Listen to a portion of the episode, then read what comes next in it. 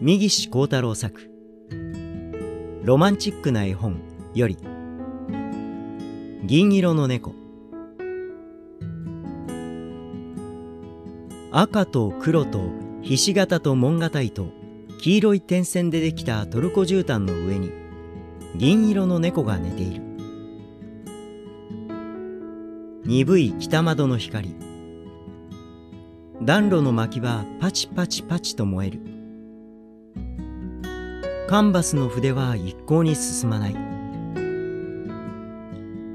アトリエの主人は音のない世界からリズムを聴こうとしている。赤い絨毯の上のその猫はそっと動き始めた。おはようございます。今日も素敵な一日をお過ごしください。